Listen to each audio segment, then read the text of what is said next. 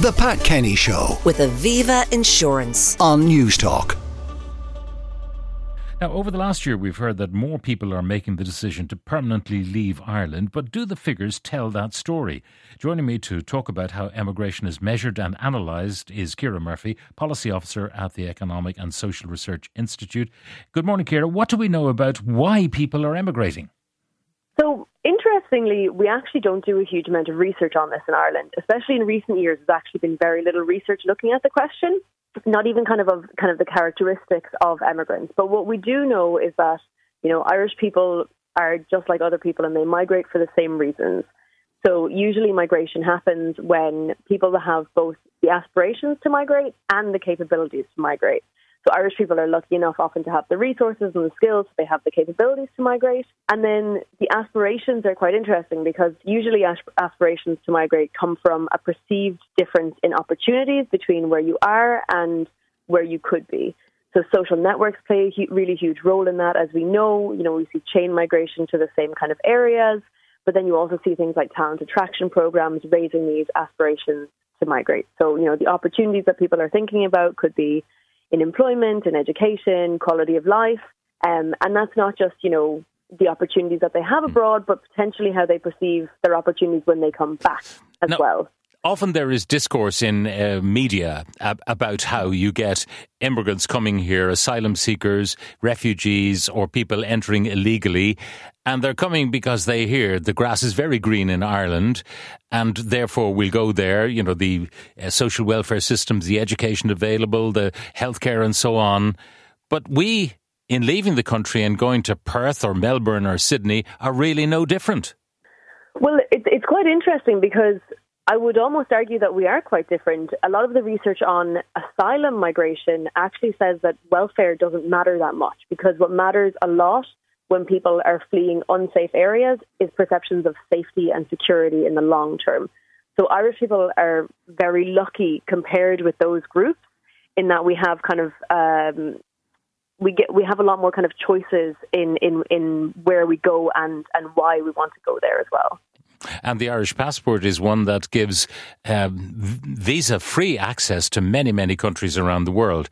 But of course, Irish people are coming back as well. What do we know about the net figures? Are more people leaving than returning? So it's actually last year. So the, the CSO released figures um, between April and April of every year. So up to April 2023, it was almost even. So about 30,500 Irish people left. That's about half of the emigration figures. And I think that's something quite interesting. The immigration figures are overall up, so about 14% up, and they are kind of higher than they were pre recession. But about half of those are non Irish nationals who have come and are leaving again, which of course is very different from the like really historical emigration flows. So we do sometimes perceive that emigration is Irish and immigration is foreign born. Um, but it's not always the case. So we had about 30,500 Irish people leaving last year and about 30,000 coming back in. So net, it was just about minus 900 people. Uh, now, you mentioned that people who are not born here are, are leaving, and in many cases, they've done their studies, or in many cases, the economies in their home countries are booming. There are opportunities uh, there, uh, and maybe there are those who simply can't afford within to live within the Irish economy. But we don't really have too much detail on all of that. No, we don't. And I think something that's really important to note is that like migration generally tends to be a relatively temporary thing that people do between a certain age group. So the vast majority of migrants are kind of between 20 and 45. And a lot of people will kind of go away for a few years. And I think Irish people understand this as well as anybody else. And then they'll come back uh, kind of eventually when life changes or, or, or you know, the, the calculation somewhat changes for them.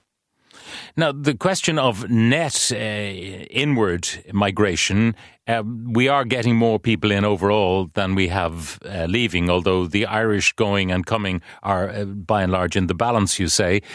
Of those who come in, how many of them are coming in uh, quite legally on visas or because they're allowed to from uh, within the EU? There's completely free travel and so on. Do we know how that breaks down? Oh, the vast majority, and I mean that is kind of across the board. The vast majority of migration is for work or education. Um, in 2023 was was a little bit of an exception, 2022, 2023, because of the Ukrainians.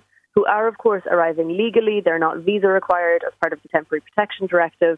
And then asylum migration, where people sometimes will enter legally or, and then claim asylum, or sometimes they will enter on false documents or through other um, through other routes because they don't have a right to enter to claim asylum, but they do have a right to claim asylum once they get here, is a very small proportion, um, and it, it kind of has has historically always been a very small proportion of the the actual migrants, but of course it gets a disproportionate amount of, of attention. Mm.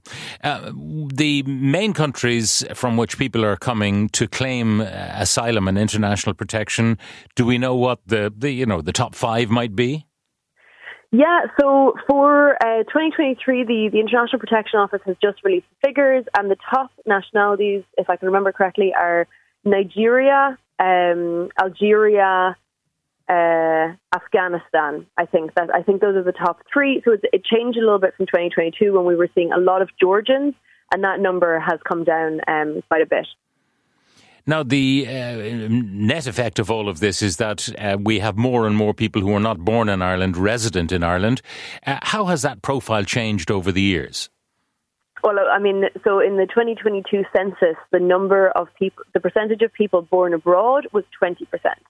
Now, the percentage of people who are non Irish nationals was 12%, because in part, there's a lot of Irish people born abroad, but also um, a lot of migrants naturalised. So, you know, you can choose which figure you want. Neither of them are perfect. Um, which, of course, you know, historically we were a country of emigration, but kind of over the last 20, 30 years have really seen that profile change. Keire Murphy, Policy Officer at the ESRI, thank you very much for joining us. The Pat Kenny Show with Aviva Insurance. Weekdays at 9 a.m. on Newstalk.